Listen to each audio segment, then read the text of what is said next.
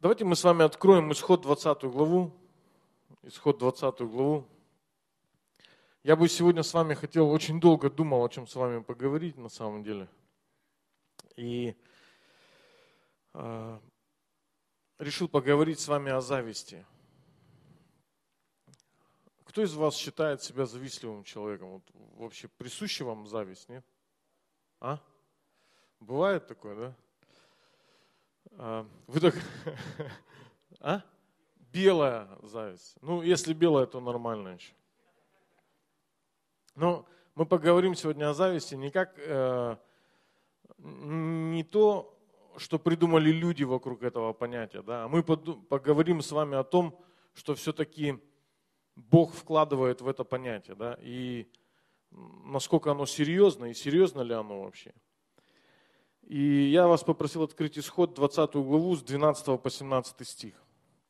Мы можем с вами прочитать. Это место, где перечисляются заповеди Господни. Вы знаете, что в Ветхом Завете их было 10. 10 заповедей. 4 из них касались отношения человека и Бога. А последующие 6 заповедей, начиная с 5 заповеди, отношения к родителям, это было об отношениях человека и другого человека. Мы это все знаем, все это понимаем, это первый класс. И первая заповедь, она начиналась с почтения к родителям, а последняя заповедь, она именно была о зависти. Она именно звучала так, что не пожелай. И на самом деле это единственная заповедь, которая связана не с каким-то действием. Это не вопрос, что ты сделал или что ты не сделал, а это вопрос вообще какой-то внутренний. Это вопрос, который выходит за пределы, сделал ты, совершил ты поступок или не совершил. Это вопрос, единственная заповедь, которая касалась в Ветхом Завете твоего нутра. И на самом деле многие люди думают, я уж так сразу скажу, что Иисус Христос повысил планку, когда Он говорил там, да не смотрит глаз твой с вожделением, там еще какие-то вещи. На самом деле нет, друзья, Он ничего не повышал, Он объяснял непонятое людьми в Ветхом Завете. На самом деле уже в Ветхом Завете была заповедь «не пожелай». Это внутренняя категория, вы понимаете, да? То есть это не вопрос, совершил ты это или нет. И зависть – это не когда ты реализовал свой план по отнятию чужого. Нет, а когда ты просто чего-то чужого захотел. Хорошо, давайте мы с вами немножко об этом поговорим. Вообще это удивительно, что не так много вещей, вы понимаете, их всего 6, что Бог в Ветхом Завете взял и заключил в понятие заповедь. В мире же очень много зла, в мире очень много страшных вещей, но Бог выделил именно 6 и сказал, вот эти 6 мы будем считать заповедью. И когда Бог что-то объявляет заповедью, это не значит, что Он нас хочет в этом чего-то лишить нас, в чем-то ограничить нас, но в чем-то защитить нас. Вы понимаете? Заповедь, мы как взрослые христиане уже, как зрелые христиане, мы с вами знаем, что заповедь, она не ограничивает человека, она человека защищает. И если Бог, вот подумайте, у нас, как у людей, конечно, есть такое желание, мы ранжируем поступки. Мы говорим, вот этот поступок, он мерзкий. Вот этот мерзкий, но не так, как тот, который очень мерзкий. Вот этот он такой вообще нормальный, а этот, в принципе, ну мы знаем, читаем в Библии, что это не очень хорошо, но периодически делаем, и как бы и не очень-то это и плохо. Убить – это ужасно. Украсть – ну ужасно, но уже не так. Обмануть – ну периодически некоторые христиане даже могут себе это и позволить, да. То есть там, ну вы понимаете, да, то есть… Есть некое ранжирование, которое люди принесли в то, что Бог квалифицирует как грех. Да? И некоторые люди, они считают, что какой-то грех хуже, какой-то грех лучше. Но у Бога не так. Бог всего 6 вещей выделяет в заповеди, которые касаются отношений между людьми. И Он ставит на один уровень убийство и зависть. Причем и хамское отношение к родителям тоже. Для него нахамить родителям – это то же самое, что убить. Для нас это, конечно, вещи несовместимые, мы никак не можем это совместить в своей голове, но для Бога Он называет это одно и то же грех. Для Него хамское отношение к родителям и убийство, зависть, прелюбодейство – это в принципе одно и то же. Исход один и тот же. Исход был очень простым. Человек за это нес наказание под названием смерть. Потому что если ты нарушал закон, ты должен был умереть. Аминь. Брат, спасибо тебе. Я просто надеялся, что вы будете меня поддерживать, а вы сидите так и... Но я как бы за вас. Вы понимаете или нет? Зависть – это плохо. Аминь. И я думаю, что мы не совсем понимаем, что оно плохо настолько же, насколько оно плохо для Бога, потому что мы очень легкомысленно к Нему относимся. Вот я спросил, кто из вас завидует? Все сказали, да, бывает периодически. Это то же самое, кто из вас убивает? Ну, бывает периодически, хожу, нет, кого-нибудь там. То есть для нас, но поймите, и мне кажется, вот важно об этом поговорить. Почему? Потому что мы не понимаем важности ужаса, который может зависть высвободить в нашу жизнь. Итак, я маленькие буду давать вам определения, да, по ходу нашего вот повествования, скажем так. Но вы учтите, что половина из них это мои личные, да, как бы фантазии. Ну, как некоторые я прям выписывал, что это общепринятые такие вещи, а некоторые это все-таки то, что родилось у меня, скажем. Поэтому давайте я уточню, прежде чем мы с вами пойдем, что зависть – это не желание подобного, а именно того, что есть у другого. Вот не пожелай того, что есть у брата твоего. Это не желание такого же, а желание вот этого. Вы понимаете? Тут многие люди выдыхают и говорят, фу, ну тогда все нормально, я и не завистник, потому что я хочу как бы такое же, да, а не... Ну вот хочу я iPhone, да, допустим, ну не хочу же твой, хочу такой же iPhone, правильно? Ну так или нет? Ладно, вы не хотите айфонов, что вы хотите? А, все, я понял, я в Москве, да, я в это... Извините мне мою провинциальную, это, мое провинциальное дно. Друзья мои, я понял, да, вы хотите квартиры, то есть я тоже просто с айфоном в Москве, правда, я просто, знаете, это только с такси, то все это ляпнул, не подумав.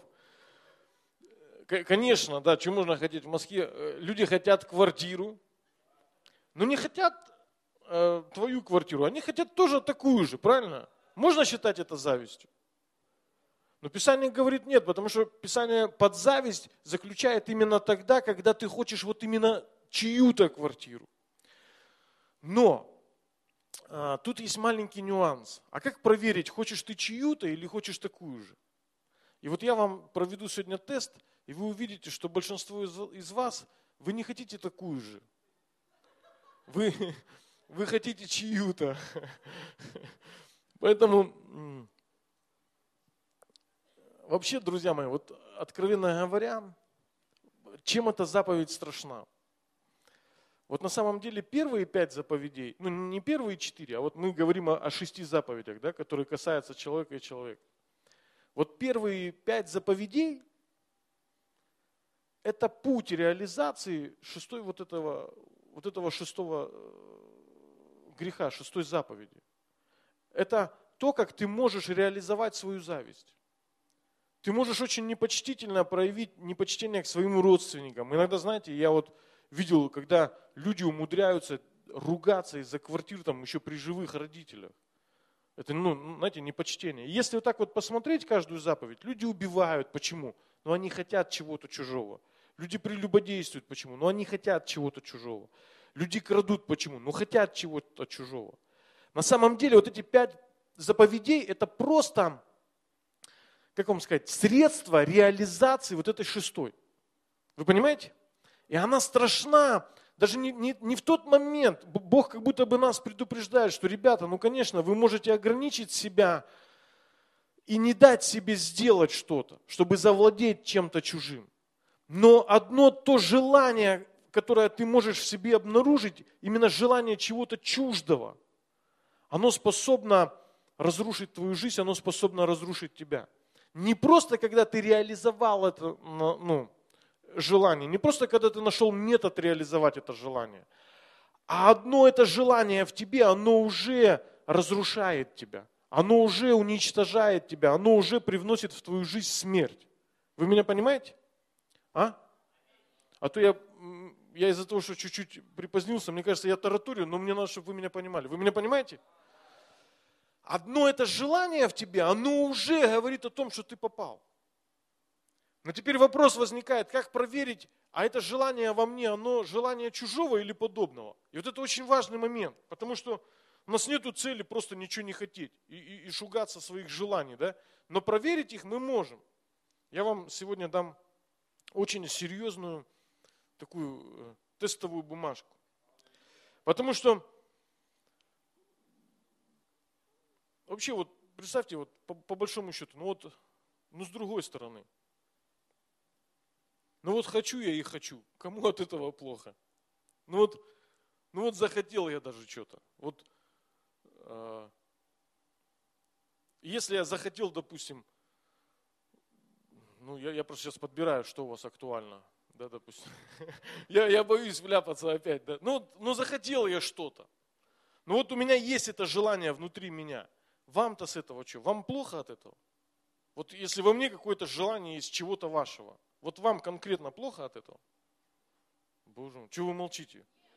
Нет, вам фиолетово вообще. То есть, и хоти, да? То есть, в принципе, это мое желание, оно на вас никак не влияет. Оно в вас ничего плохого не производит, ничего. Я хочу да хочу, вам-то что с этого? Хочу себе потихоньку, никого не трогаю, желаю потихоньку. Какие проблемы? Никаких. Но в чем опасность в этом во всем, друзья.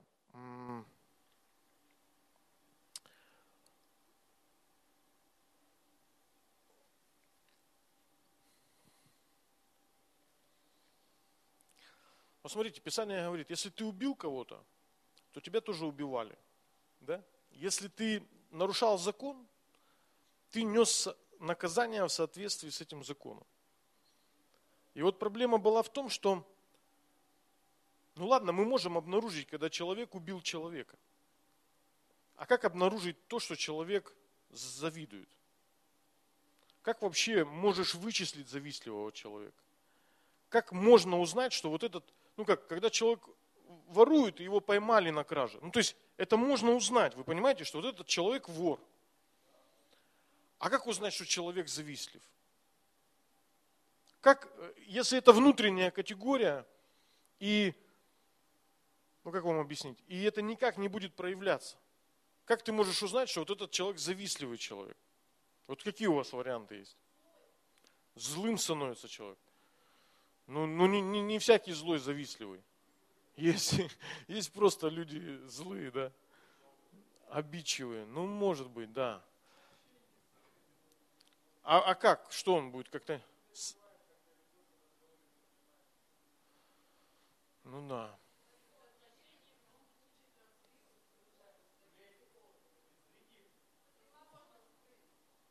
Ага. А вы завистливые люди, да?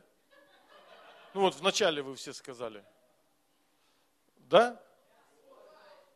Так, раскол произошел у нас.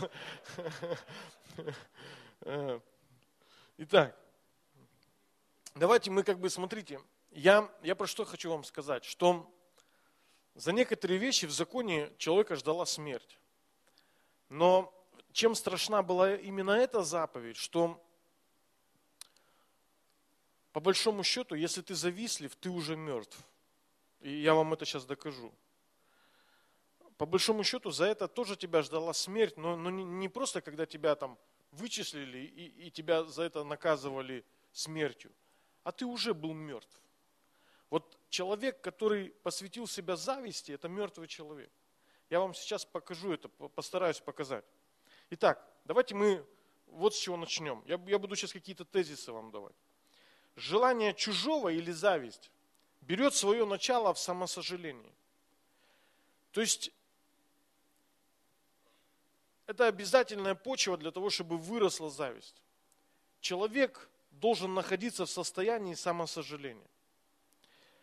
Самосожаление, конечно, друзья, это удел слабых, никчемных, очень странных людей, которые в принципе уже сдались, которые в принципе уже мертвы. Это люди, которые рассчитывают всю жизнь на жалость других. Это очень страшные люди. Люди, которые, они всегда будут прививать тебе чувство вины от того, что ты, не участвуешь в их жизни настолько, насколько им бы этого хотелось. Это люди, которые будут постоянно прививать тебе чувство вины. Это будущие паразиты, иждивенцы общества. И они вот вечно обиженные. Кто-то сказал, обиженные люди. Вот, да? Это реально так. Вот обиженные люди, им вообще вот сколько не дай, что им не дай, им всегда вот у них вот этот синдром бабушки с корытом, помните, да? То есть ты никогда не можешь, как вам объяснить, удовлетворить этого человека, удовлетворить его потребности. Он никогда не скажет тебе спасибо, он не может насладиться тем, что ты ему даешь. И поэтому он будет безграничен в своем вот в этом пожирании всего. И чего ты и в шапке дурак, и без шапки дурак, и танцуй перед ним, и пой перед ним. Бесполезно. Если человек завистлив, все, у него режим самосожаления включен, и он в этом работает. Зависть страшна не потому, что ты неправильно смотришь на кого-то, но потому, что ты в этот момент неправильно смотришь на себя. Вот чем страшна зависть. Вот почему Библия говорит, что в принципе ты труп в этот момент. Потому что ты неправильно себя видишь. Ты не можешь видеть себя правильно, если ты завистливый человек. Зависть, именно неправильный взгляд на себя заставляет озираться по сторонам. Зависть это, знаете, если хотите, такой индикатор расфокусировки. Когда ты вместо того, чтобы смотреть на себя, смотришь на кого-то другого.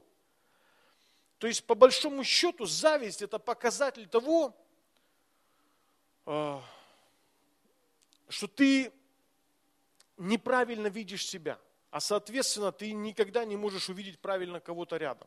Вы понимаете меня? Зависть, я бы хотел, это мое уже личное, да, можете это запомнить навсегда, на всю свою жизнь. Зависть – это предательство себя. Это когда ты перестаешь верить в себя. Это когда ты перестаешь верить в Бога и в себя. Ты не веришь в момент зависти, что у Бога есть и для тебя благословение. Вы понимаете? Зависть – это предательство себя. Завистливый человек, вот вы все такие, да, я завидую. Когда ты завидуешь, когда ты находишь в себе вот эти нотки зависти, знай, в этот момент ты очень близко к тому, чтобы предать самого себя, не кого-то, не что-то вокруг, не какую-то идею, а самого себя. Вот чем страшна зависть. Вот почему нарушение этой заповеди, оно соизмеримо со смертью. Потому что человек, который предал себя, он и не живет. Вы понимаете? Друзья? Это страшно. Самое страшное, что может случиться с человеком, и на этом заканчиваются 10 заповедей. Бог как будто подводит черту под этим всем. Когда Бог говорит, послушай, самое страшное, до чего ты можешь опуститься, это предать самого себя. Это самое страшное, не верить в то, что и для тебя есть план, и для тебя есть какое-то призвание, и для тебя есть что-то у Бога. Не верить в то, что и Бог и тебя любит. Вы понимаете или нет? Когда ты неправильно смотришь на себя, ты начинаешь смотреть на других и хотеть то, что есть в жизни других людей. И хотеть именно то, что есть в жизни других людей. Потому что ты не веришь, что ты можешь сделать что-то сам. Вы пока меня понимаете? Пока да, говорит. Зависть – это, знаете, такая некоторая замаскированная обида на Бога. Это когда человек замаскировал, но по факту он очень сильно обижен на Бога. Он не верит, что Бог его любит, что Бог его хочет благословить. Он в это не верит. Любое свидетельство, я не знаю, у вас в церкви свидетельствуют, да? Все, это, ну, как сказать, его коробит. То есть, там, я вот был недавно в одной церкви, там сестра одна вышла и рассказала, как, там, ну, как она благословила там, другую сестру колесами зимними, ну, как комплектом. Вот ее не было, ей благословили. И та такая радостная. И я понял, что вот в том собрании была радостная только та сестра, которой благословили, знаете. То есть, а у остальных был, ну, такой запрос, как бы, ну, если бы мне благословили, да, то есть, а иногда твое, знаешь, свидетельство там, что в чьей-то жизни прорыв, а тебя просто, и для тебя это не просто, что Бог может и такие вещи делать, оказывается, и ты можешь как-то на себя это, да, там, взять, применить, ну, вот, выстроить это в своей жизни тоже, а у тебя просто злоба, что это произошло не с тобой. Кто-то вышел радостно, делится тем, что вот в его жизни произошло, какие-то изменения, какие-то, а у тебя внутри, ну, вы понимаете, да, то есть, ну, молодец, конечно, да, вот это вот, но ты понимаешь, а ты-то мимо, и иногда свидетельство рождает славу Божью, да, а иногда обиду на Бога, чтобы... Почему? А иногда, тем более, какую-то ты вещь хочешь, и это происходит с кем-то другим. И ты вообще тогда не понимаешь. То есть, а потом ты узнаешь, а ты еще молился и постился за это 40 там, дней с поста не вылазил. А он вообще ничего не сделал. То есть, и в этот момент, ну, знаете, зависть, ты находишь реализацию пути вот этой завистливой своей натуры, тебе охота его убить. Да, то есть, ну, или украсть, да, то есть, если ты... более малодушный человек. Ну, то есть, сделать что-то такое, ну, как, ты не смог получить это от Бога, возьму сам, называется, да, то есть, это страшно. Страшно, потому что зависть, она уродует твой взгляд на самого себя, и на Бога в том числе, вы понимаете? И на тех людей, которые тебя окружают. Она уродует твой взгляд. Зависть – это очень серьезная вещь. Зависть – это не то, от чего стоит отмахиваться, это то, чем была подчеркнута вообще история заповедей Божьих. И он говорит, послушайте, вообще, ребята, ну вот это все можно заключить под фразой «не возжелай». Не возжелай, потому что если ты желаешь чужого, это говорит о том, что ты уже неправильно видишь. Неправильно видишь в первую очередь себя. И ты никогда не будешь счастливым, если ты не видишь себя правильно. Ты не в состоянии быть благочестивым, довольным, радостным. Ты не можешь, ты не в состоянии. Почему? У тебя неправильный взгляд.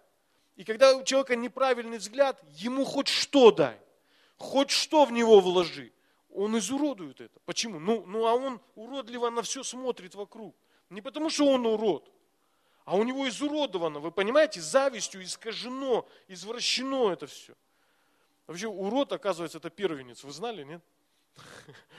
Я когда узнал, но я не первенец, я второй в семье. Я думаю, у меня есть теперь повод с братом, со старшим, иногда я его подкалываю.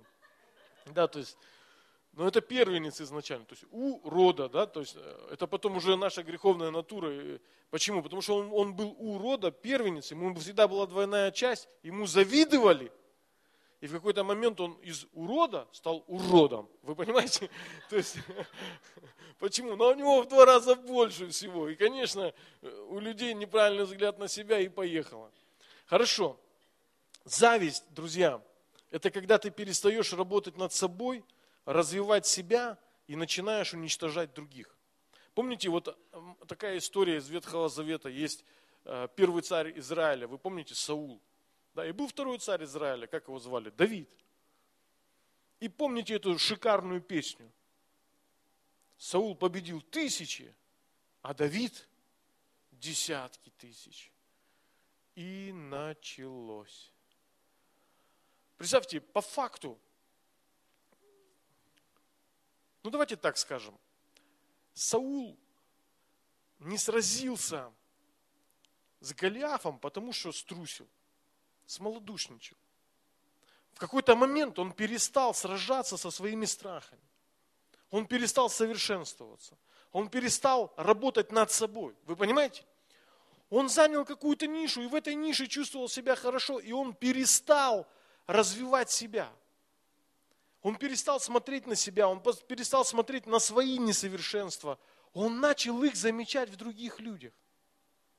Он начал замечать в других людях. А люди эти, Они стали, ну так Бог распорядился, делать чуть больше, чем делал сам Саул.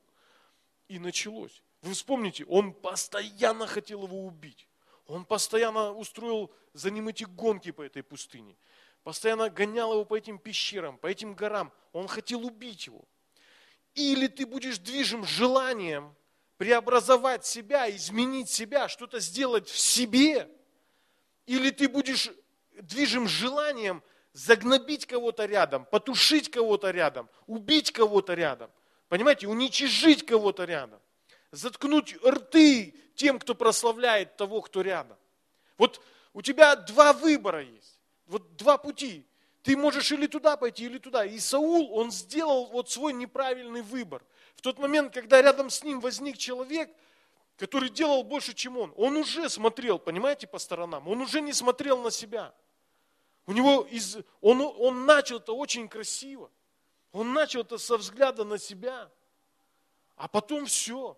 Потом, когда нужно было признаваться в каких-то вещах себе, обнаруживать свои слабости, сражаться с этими слабостями, он перестал это делать. Вышел Голиаф, он обнаружил в себе трусость, он не захотел с ней разбираться. Он не захотел разбираться со своим малодушием. Он нашел козла отпущения, нашел того, на ком, знаете, вот свою обиженность реализовать, на ком можно выплеснуть свою несостоятельность. А он же был царь, он был несостоятельный царь. Он-то знал, что он струсил. Он-то знал, на что он не пошел. Вы понимаете или нет? И люди, они вместо того, чтобы уйти вот в эти внутренние категории, где от них требуется усердие, где от них требуются какие-то качества характера, где от них требуется большая, глубокая, сильная, мощная работа над собой, они эту же работу производят, но над другим человеком. Но в этом случае они должны были этой работой поднимать себя, а в этом случае они должны кого-то опускать рядом с собой. Вы понимаете? Это все делает зависть. Эта зависть толкает людей на такие вещи. И зависть – это не когда ты просто хочешь чего-то другого, а зависть – это значит, ты все, ты уже с собой не собираешься ничего творить, ты не веришь в себя, ты предал себя. Зависть Саула, она не в том, что он завидовал Давиду, а зависть Саула, она была выражена в том, что он предал себя в тот момент, когда ему нужно было выходить и сражаться со своими страхами, сражаться с тем, что у него внутри было сражение его. Вы понимаете или нет? Ведь сражение не было с Голиафом. Сражение было внутри себя, у каждого человека в тот момент. Мы иногда думаем, что вот эти внешние сражения не имеют большую важность. Нет, друзья, на самом деле наши внутренние победы, они гораздо более важны. Потому что внешние победы, они для людей. Люди могут считывать тебя по каким-то достижениям твоим, еще почему-то. Но это же не настоящий ты. Вы понимаете, иногда Бог тебе что-то может дать извне, но это не значит, что ты такой. Это значит, что Бог велик, что Он благ, что Он... И Давид-то это понимал. Давид-то понимал, что это не он своей силой это сделал. То есть победа-то в тот момент была вообще не из-за того, какой ты. Вы понимаете? А из-за того, какой Бог. Аминь. Здесь мы понимаем с вами друг друга. И вот эта зависть, это когда ты предаешь себя. Когда только ты обнаруживаешь в себе зависть, это должно, знаете, вот внутри тебя что-то производить и говорить, подожди, куда я не туда пошел? А где я перестал смотреть на себя правильно? А почему я позавидовал? Неужели я не верю, что и я могу этого достичь? Почему я вдруг захотел вот этого чужого? Неужели я думаю, что я не способен достичь этого? Неужели я не способен на это? И многие люди подписываются под это и говорят, да, я не способен. Поэтому я постараюсь взять чье-то чужое. Любым доступным мне способом. А способы мы знаем. Любая нарушенная заповедь – это способ реализации твоей зависти. Любая нарушенная заповедь – это способ отказа от самого себя. Вы понимаете меня? Зависть – это очень страшно. Это очень страшно. Итак, друзья, нам нужно с вами провести тест. Вы помните? Мы сейчас проверим, хотите вы чужого или своего. Чтобы выяснить все-таки, присуща вам зависть или нет. Вы можете записать себе, я буду быстро проговаривать этот момент, не буду вам зачитывать места Писания, но вы можете дома меня проверить. Хорошо? Матфея, 20 глава, там есть история, там 13-15 стих и чуть-чуть до этого. Да? Эта история очень интересная, о том, как один мужчина, он вышел и начал нанимать людей на работу. Он вышел, нанял за 1 динарий, вышел через 3 часа, нанял еще, вышел через 3 часа, нанял еще, вышел через 3 часа и вообще там оставался 1 час работать, и он вышел и нанял этих ребят. Вот. И вы помните реакцию некоторых людей, когда он начал выдавать вознаграждение. И он всем давал по динарию. Помните? Тем, кто работал весь день, почти 12 часов, представьте, на жаре. И тем, кто работал 1 час вечерком, он дал всем по 1 динарию. И вот тут те ребята, которые пришли первые, а у них заиграло. Поняли, да? У них заиграло, и они такие: подожди, ты сейчас делаешь неправильно.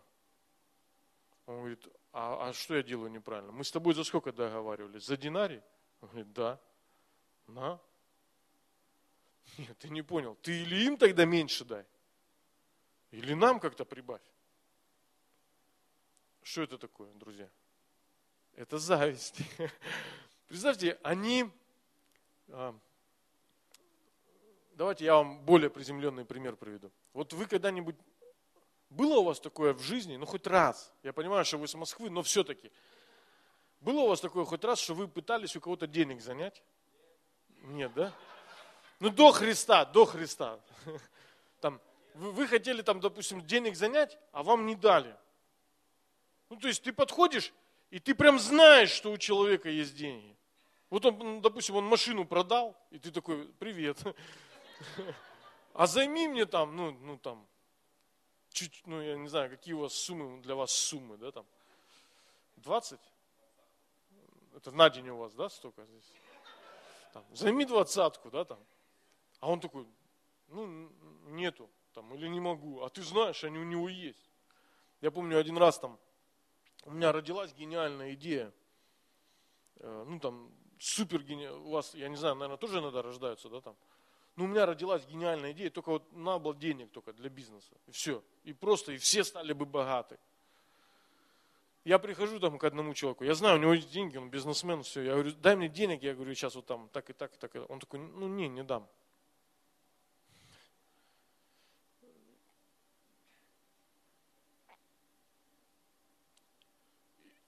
И все, вот просто, ну конченый какой-то, вы понимаете, нет? То есть, че к чему? Ну, есть же деньги, есть. У меня гениальная идея, у тебя деньги, давай совместим, все нормально будет. А ты мне дашь, я потом отдам, я же тебе объяснил все, там, 100% вариант, вы понимаете, да?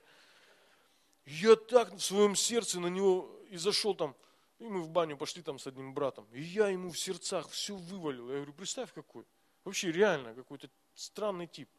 Вообще, я ему там, а он на меня смотрит и говорит: слушай, так у тебя проблемы. Я говорю: да у меня-то какие проблемы? Это у него проблемы.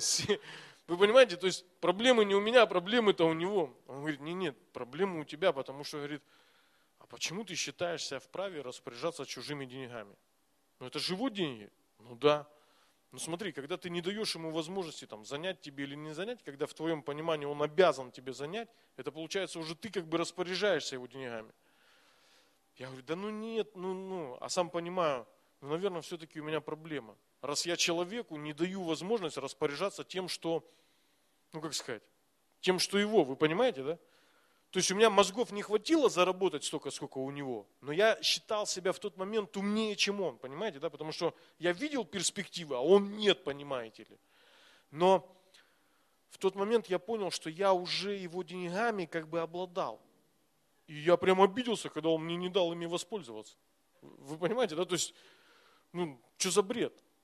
И вот иногда у нас вот смотрите, когда мы с вами знаем лучше, чем человек, который чем-то обладает, как этим распоряжаться, мы завистники. Вы понимаете, когда у нас есть свое мнение на то, как распорядиться правильно чем-то чужим, это говорит о том, что у нас огромные проблемы с завистью. Когда мы хотим кого-то научить жизни, когда мы хотим что-то сделать такое, вы понимаете? Когда вот это в нас обнаруживается, когда мы лучше знаем, как распорядиться тем, что не наше. Вот все кухонные политики, да, вот все эти люди, которые на кухнях знают, как нужно сделать правильно, вот у них проблема, у них, скорее всего, проблема с завистью. Они мертвые, они сами-то не живут. Они способны только о чужом рассуждать. Они способны, причем, как им кажется, правильно. Вы понимаете? Это говорит о том, что ты завистливый человек.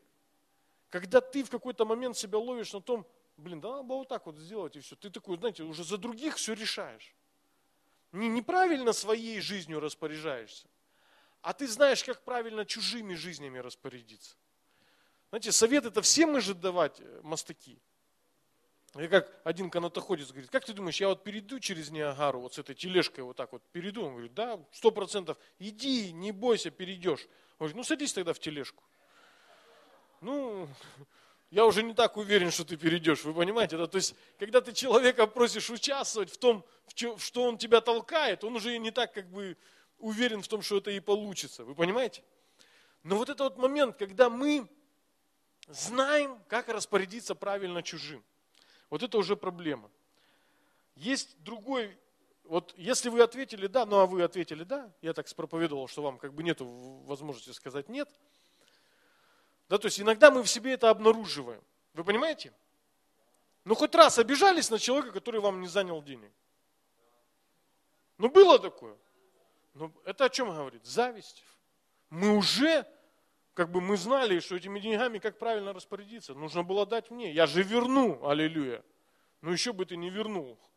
Ну то есть, конечно, вернешь, но вопрос-то в другом. Вопрос, что это не твое. И тот человек, который обладает этим, он и имеет право этим распоряжаться. Так, как он считает нужным, а не так, как взбрендилось тебе. Вы понимаете? А? Есть история одна. Давайте я вам ее прочитаю. Бытие 26 глава, Бытие 26, с 12 стиха. Вообще очень интересно. Это вторая часть теста, друзья. «И сеял Исаак в земле, то и получил в тот год ячменя во 100 крат, так благословил его Господь. Стал великим человек сей, и возвеличивался больше и больше до того, что стал весьма великим. У него были стада мелкого, стада крупного скота, множество пахотных полей, и филистимляне стали завидовать ему. И все колодези, которые выкопали рабы отца его при жизни его отца Авраама, филистимляне заваливали и засыпали землей. И Авимелех сказал ему, удались от нас, ибо ты сделался гораздо сильнее нас». Вот представьте, включился режим шипокляк. То есть... Вместо того, чтобы работать над своей экономикой, они ходили ему и гадили. Вместо того, чтобы, причем они все перечислили, что у него есть, они все, очень четко за ним смотрели. Представьте, он сеял, он пожал. А они ходили и злились на то, что они не пожали столько, сколько он. Вы понимаете, в чем была разница между ними и им? Он сеял, они нет. Вот второй момент, это когда ты, как определить, ты хочешь такую же или эту же, да, то есть это когда нам результат нравится, а процесс не очень. Это когда мы хотим машину, как у бизнесмена, у какого-нибудь, который состоялся, а рискнуть как он не хотим.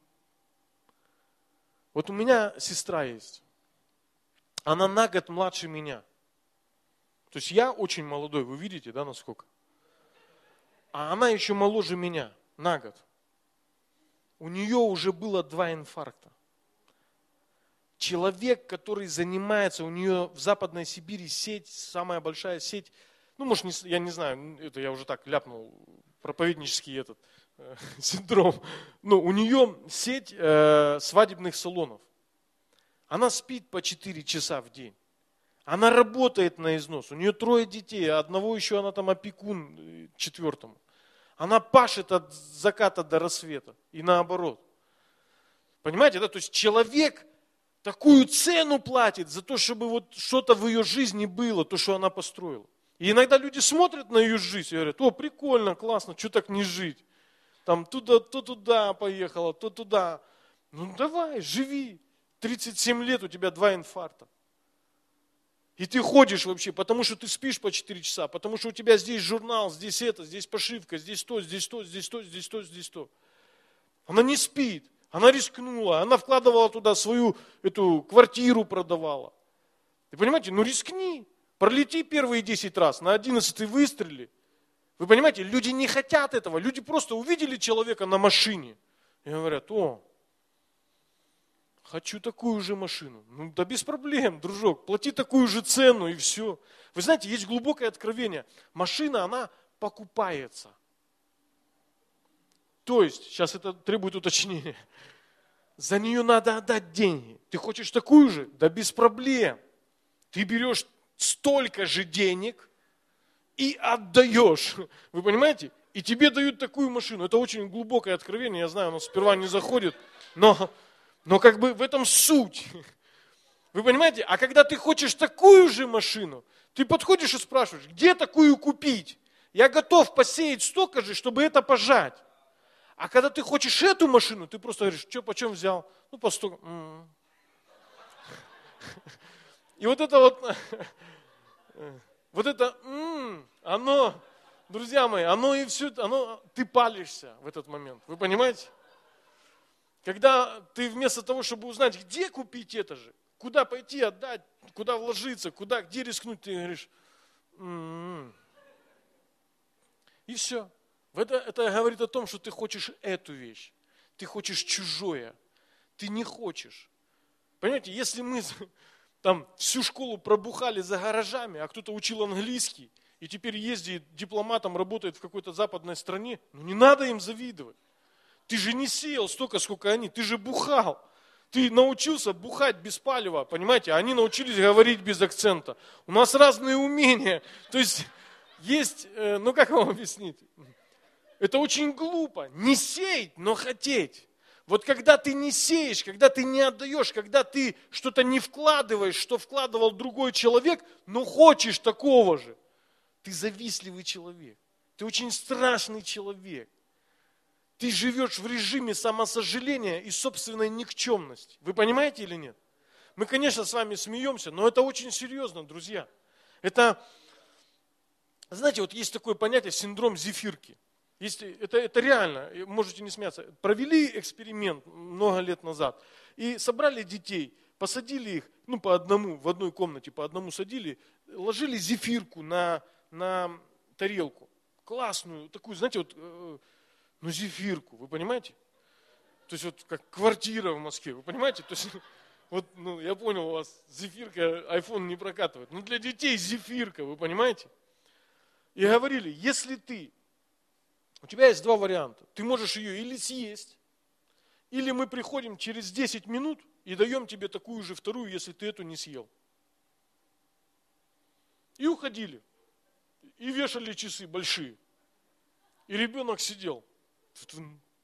Секунда за секундой, так долго тянется время. А тут она: зачем тебе вторая? Я тут лежу. И у них начинался диалог, они разговаривали, у них завязывалось общение, они начинали дружить. И в какой-то момент они настолько тесно дружили, что становились частью друг друга. Вы понимаете? То есть он ее съедал. И было лишь несколько детей, которые на морозе терпели. Ради вот этой второй. Она такая классная. Она ему говорила: я такая классная. Он говорит: да, поэтому мне нужно 2. И он сидел. Их было несколько. Всего лишь там буквально там, из 100 человек, 5-6 человек, которые на это смогли, дети, которые смогли пройти этот тест. И этот ученый потом, прошло лет 30, и он говорит: надо их найти всех и посмотреть, кто как живет. И они нашли их. Ну, это ж не Россия, там у них все нормально. То есть они нашли их, да, то есть И посмотрели, и вот эти дети, которые смогли терпеть сейчас ради будущего потом, они ради, вот те люди, которые могут сегодня от чего-то отказаться ради потом, ради будущего, вы понимаете? Вот эти дети были очень успешные, они состоялись все. А вот эти люди, которые не могли сегодня чуть-чуть потерпеть ради завтрашнего своего потом, они все вот так вот, ну, среднячок. Вот они, конечно, там зефирки им падали с небес, ну, так вот, что упадет, то и упадет. А эти люди, которые могли подождать, они действительно были успешными.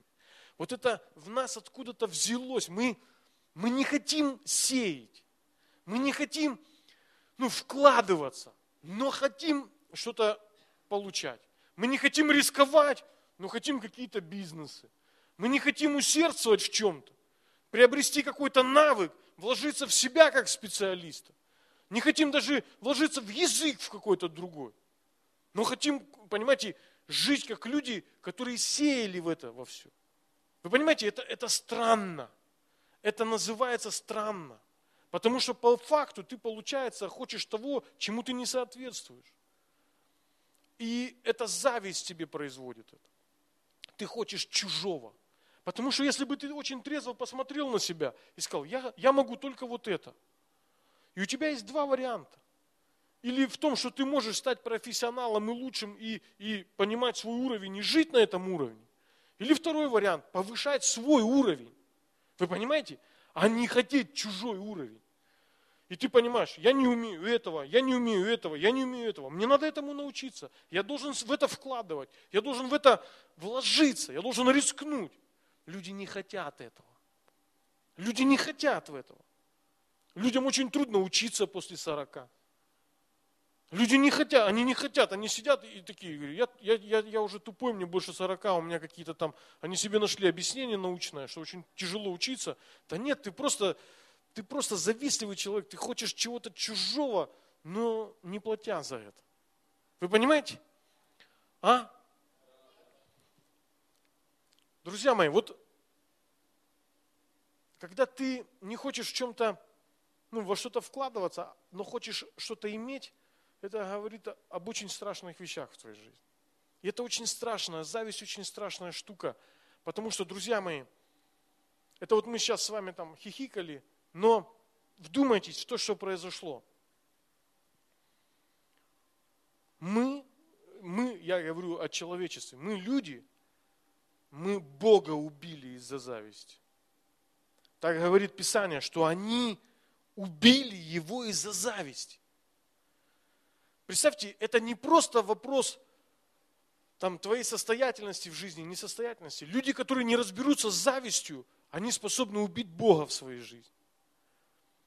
Поймите, если ты не разберешься с завистью, если ты не будешь с ней разбираться, ты, во-первых, предашь себя, а во-вторых, у тебя есть огромный шанс того, что ты убьешь Бога в своей жизни. Ты потеряешь веру, ты потеряешь Бога. Ты однажды на Него обидишься так в своей зависти, что у тебя твое сомнение в Нем, оно перейдет в убежденность в том, что Его нету, и там ему Его на тебе плевать, и ты там найдешь повод на это все обидеться. Вы понимаете или нет? Ты убьешь Его в себя. Они распяли Его, написано, из-за зависти. Они завидовали Ему. Они совершили с Ним все, они Его не почитали. Они блудили, они ходили вслед других богов, они не узнали. Он говорит, я есть им путь, они давай своими этими ходить. Они сделали с ним все, они убили его, они обворовали его. Они украли у него титул, потому что первосвященником был он. Иуда его обворовал. Они совершили с ним все, вот, все заповеди нарушили в Иисусе. И в конце говорят, они убили его из-за зависти. Можно Бога потерять в своей жизни из-за зависти. Это не то, что мы, знаете, вот, ну, похихикали и разошлись. Ну да, я завистливый, надо, ну да, надо записаться на какой-то курс, правда, повысить. Не об этом речь. Проблема в том, что когда ты обнаруживаешь ее в себе, для тебя это должен быть сигнал. Я что-то не так делаю, я неправильно на себя смотрю. Я не могу в этот момент правильно смотреть на Бога, потому что мое сердце огорчено. Он для меня не тот, кто он есть на самом деле. У меня извращенный взгляд на него, израненный взгляд. Я себя не могу правильно, я не могу в этот момент быть счастливым. Если я женюсь в этом состоянии, я сделаю ее несчастной. Выйду замуж, он хлебанет со мной. Я заведу новые друзей, они хапнут со мной. Почему? Да я изуродую жизнь всем. Почему? Я неправильно смотрю. Зависть – это показатель расфокусировки жизненной. Это когда ты предаешь себя. И как следствие ты предашь Бога. И это страшно. Это страшно.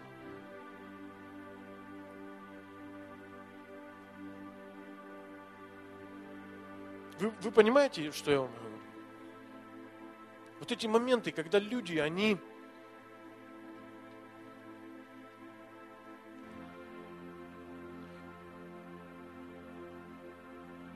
перестают правильно на себя смотреть. Это трагедия. Это самая большая трагедия человека.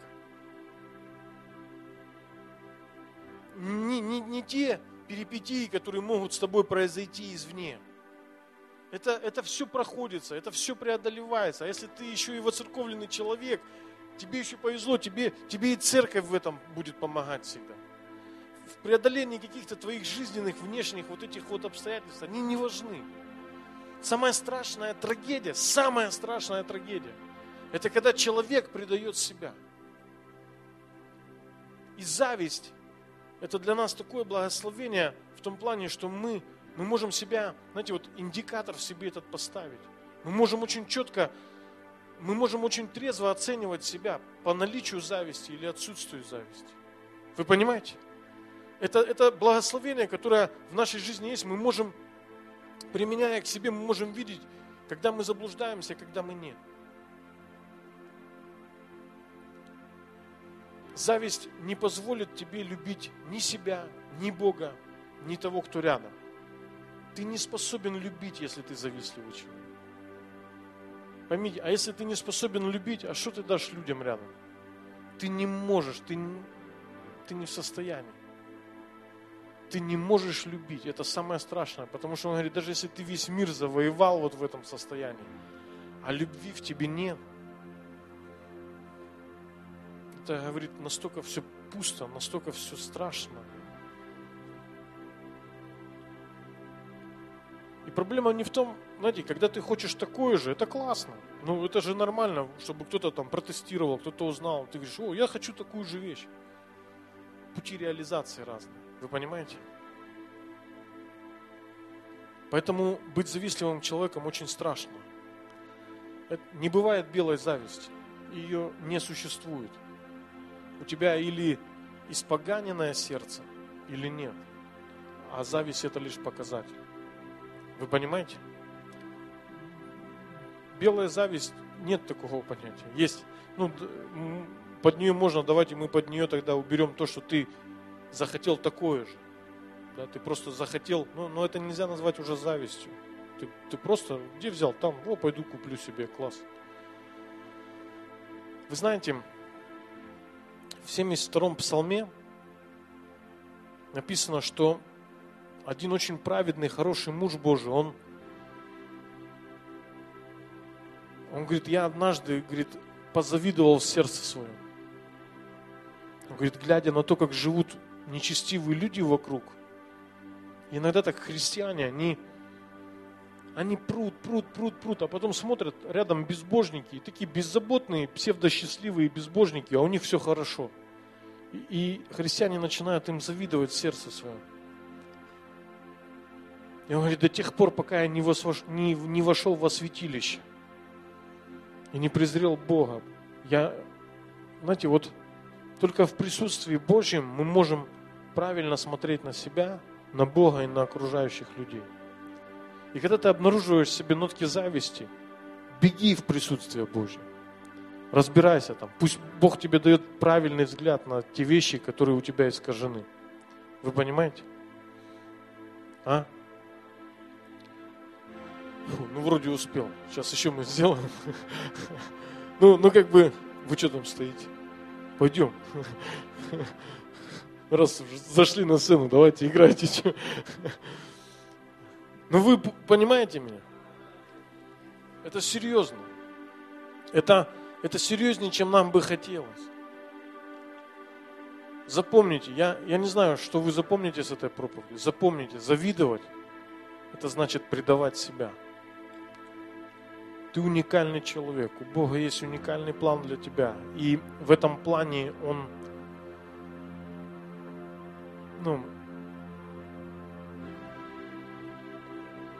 Он настолько уникален вообще, этот план, что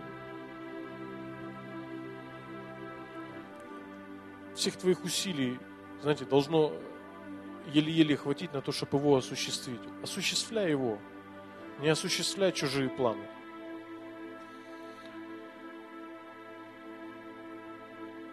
Божье присутствие все меняет. Вот оно все меняет. Вот если вы хотите квартиру в Москве, как проверить, чужую вы хотите или себе? Но ведь это очень просто. Она же просто сколько-то стоит. Да? Что значит квартира в Москве? Ну, это значит, что тебе надо где-то взять столько-то денег и отдать кому-то. Как бы все. Вот я вам дал учение о том, как купить квартиру в Москве. То есть оно очень простое. Ты берешь деньги, идешь и покупаешь квартиру. И все. Да. Есть только маленькие моменты, их надо заработать. Но это уже совсем другая история. Да?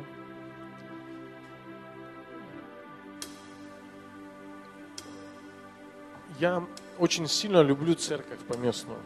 Вообще, вот я обожаю поместные церкви. Я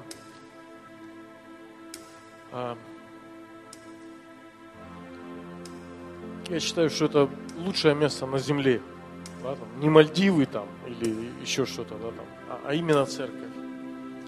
И я считаю, что церковь — это очень важное место на земле. И есть люди, для которых церковь своя, а есть люди, для которых церковь, она не их.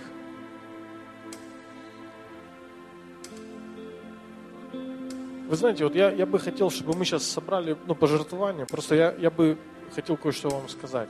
И мы помолимся у жертвенника о том, чтобы нам всегда различать зависть в нашей жизни и правильно реагировать на нее.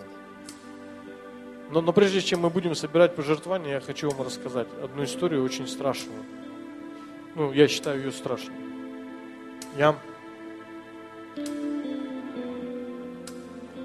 Вы понимаете, вот однажды у меня родился третий ребенок, я пошел в этот соцзащита, да, где там оформляют вот эти все. Что-то там нужно было оформить мне. Детские. И я захожу и смотрю, сидит сестра с церкви. Она пожилая уже, она пенсионерка. И она меня когда увидела, она очень сильно... Я сперва не понял, а потом я смотрю, она что-то с ней не то. Я с ней начинаю общаться, она со мной как-то общается, как-то неестественно. Она... так извиняется. Я понять не могу. Думаю, может, буханула вчера или покурила, может, уже нет, розовенькая, свеженькая. Ничего понять не могу. А потом до меня доходит. Она пришла туда оформлять пенсию. Ей не хватает пенсии, поняли? И она пришла оформлять помощь. И она увидела меня, и ей стыдно. Ей в конце своей жизни стоит признать свою несостоятельность. Понимаете, это больно. И ей стыдно, что я это увидел. Понимаете, да? Я прихожу и говорю бухгалтеру: дай мне там... А я что-то так, не реагировал уже давно. Я говорю, бухгалтеру звоню, говорю: слушай, дай мне список вообще. Я говорю, дай мне денег. Я говорю, надо дать и денег. Потому что, есть люди в церкви, категории людей, сироты, да, не выросшие люди в 30 лет, которые ходят и делают вид, что вот из-за того, что они в детдоме выросли, им хуже всех в жизни. Такие, 30-летние, всех обвиняющие люди такие есть, странные. А есть сироты реальные и вдовы. Вот им церковь обязана помогать. Вы знаете, да? И я говорю, нам надо помочь ей. Ну, как бы, я говорю, сколько у нас денег? Мне говорят, нисколько. Я говорю, да как нисколько? Ну, надо же денег, дайте мне денег. Я говорю, вообще, меня так занозило. Я говорю, дайте мне списки, где, какие там, кто у нас там эти... Десятины, не десятины от начала года. Я посмотрю, хоть как денег-то нету помочь женщине. И мне дают список. У нее там пенсия, у нее что-то там в районе 8 000 рублей. И смотрите, что я обнаружил. Я, глядя на списки с января, представьте, это вот было вот несколько месяцев назад, 2-3 месяца назад. Я вдруг вижу, что в списках людей, которые почитают Бога десятиной, она есть. Вот эта женщина. А я потом сел и посчитал. Представьте, вот если она с 8800 рублей отдает десятину, и 3,5 у нее уходят на коммуналку. Что остается-то? Она как на это жить вообще? Месяц. Но она почитает Бога десятиной. И я вижу же, я же вижу, она участвует не только десятинами, но и приношениями. У меня же математический склад ума, я же умею считать. А потом я смотрю, и половина лидерского состава в этих списках нет. Их нет. Они находят себе оправдание не почитать Бога десятиной. Они находят себе оправдание. Я говорю, я собрал лидерские. Я говорю, слушайте, я говорю, ну вы же воры. Причем давайте мы уйдем вот от этой мистификации. Кто не почитает Бога десятиной, тот ворует у Бога. Вы воруете не у Бога, а вот у таких бабушек. Я им сказал, я говорю, вы обворовываете, вы у нее воруете. Когда... Знаете, вот Ветхий Завет был, так все было предельно ясно, понятно. Люди вообще понимали адекватность. Это даже не считалось жертвой. Построить храм, скинию, это не считалось жертвой. Десятины не считались жертвой. Это было достояние адекватных, вменяемых, зрелых людей. Содержание священников, это не такая щедрая церковь. Это адекватность, это зрелость. Потому что, ну, надо так, чтобы было. И человек, который не участвовал в устроении той системы искупления, который не участвовал, вот, чтобы выстроить эту систему искупления, от него не принимались жертвы. Если человек не почитал Бога десятиной, его жертвы не принимались. И он оставался под тем бременем греха, под которым и приходил. Не могли с человеком даже есть за столом. Если человек не почитал Бога десятиной. Но десятина, друзья мои, в Ветхом Завете была-то сколько? Ну правильно, 23%. Потому что десятины-то было 3. И одну из них платили раз в 3 года. И жертва начиналась после 23%. Не считая устройства храма, устройства скинии, в зависимости от разного периода. Знаете, я смотрел на своих людей в церкви, я понимал, мне было очень обидно, я понимал, что мы жадны. И мы, знаете, мы не можем участвовать в этом из-за чего? Из-за зависти. Мы не хотим чужого успеха. Вот, знаете, то, как мы реагируем на чужой успех или на успех, который мы не можем присвоить себе. Представьте, у нас есть возможность построить вместе что-то великое, что-то большое. И на то, насколько мы в этом хотим участвовать, это показатель. Потому что многие люди, они не хотят. Они не хотят быть даже в успешной церкви. Почему? Ну, потому что на фоне успешной церкви они будут не очень эффектно выглядеть. И они не хотят подтягиваться на этот уровень. Они не хотят в этом участвовать. Вы знаете, я понял страшную вещь, что иногда церкви обкрадывают и делают очень страшные вещи. Люди обкрадывают даже не Бога. У церкви должны быть возможности делать все, что Бог ей говорит, служить там, где Бог говорит, реализовывать церковные программы. В Ветхом Завете говорилось вдов и сиротам, но мы должны, у церкви есть служения, которые требуют обычных каких-то затрат. И если мы в этом не участвуем, мы обкрадываем тех людей, которым бы мы могли послужить через это. Зависть нами движет. Мы не хотим, чтобы, знаете, кто-то рядом состоялся. Если у тебя есть свой путь, если ты правильно смотришь на себя, у тебя никогда не будет с этим проблем. Ты будешь знать, что ты делаешь, для кого ты делаешь, почему ты делаешь. Я бы хотел, знаете, вот призвать вас собрать пожертвования, как мудрых людей, как людей независтливых. О зависти можно еще очень много говорить. Завистливый человек никогда не может быть благодарным человеком. Никогда. Поэтому у нас уже, нам надо в 12 освободить. Давайте мы соберем пожертвования и помолимся.